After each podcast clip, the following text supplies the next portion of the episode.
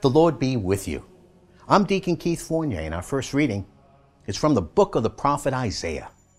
For look, I'm going to create new heavens and a new earth, and the past will not be remembered and will come no more to mind. Rather, be joyful, be glad forever at what I am creating. For look, I'm creating Jerusalem to be joy, and my people to be gladness. I shall be joyful in Jerusalem, and I shall rejoice in my people.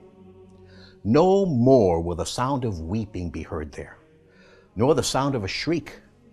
Never again will there be an infant there who lives only a few days, nor an old man who does not run his full course. For the youngest will die at a hundred, and at a hundred the sinner will be accursed. They will build houses and live in them. They will plant vineyards and eat their fruit.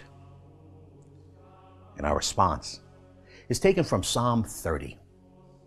Yahweh my God, I cried to you for help, and you healed me. Make music for Yahweh, all you who are faithful to him. Praise his unforgettable holiness.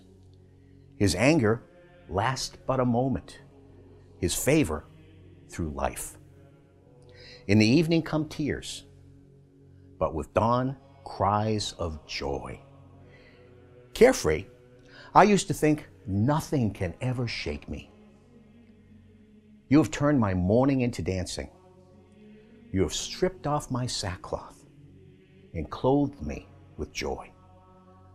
So my heart will sing to you unceasingly, Yahweh my God. I shall praise you forever. A reading from the Holy Gospel according to St. John.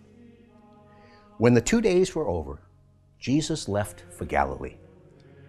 He himself had declared that a prophet is not honored in his own hometown.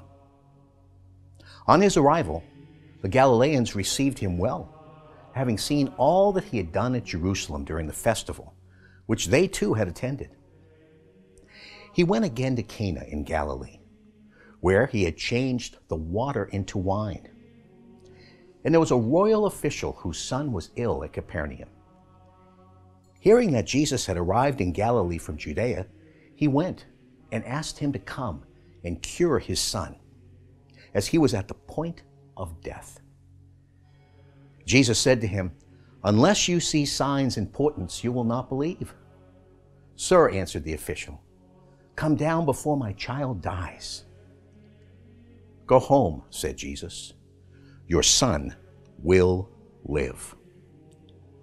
The man believed what Jesus had said and went on his way home. And while he was still on the way, his servants met him with the news that his boy was alive. He asked them when the boy had begun to recover. They replied, The fever left him yesterday at the seventh hour. The father realized that this was exactly the time when Jesus had said, Your son will live. And he and all his household believed. This new sign, the second, Jesus performed on his return from Judea to Galilee.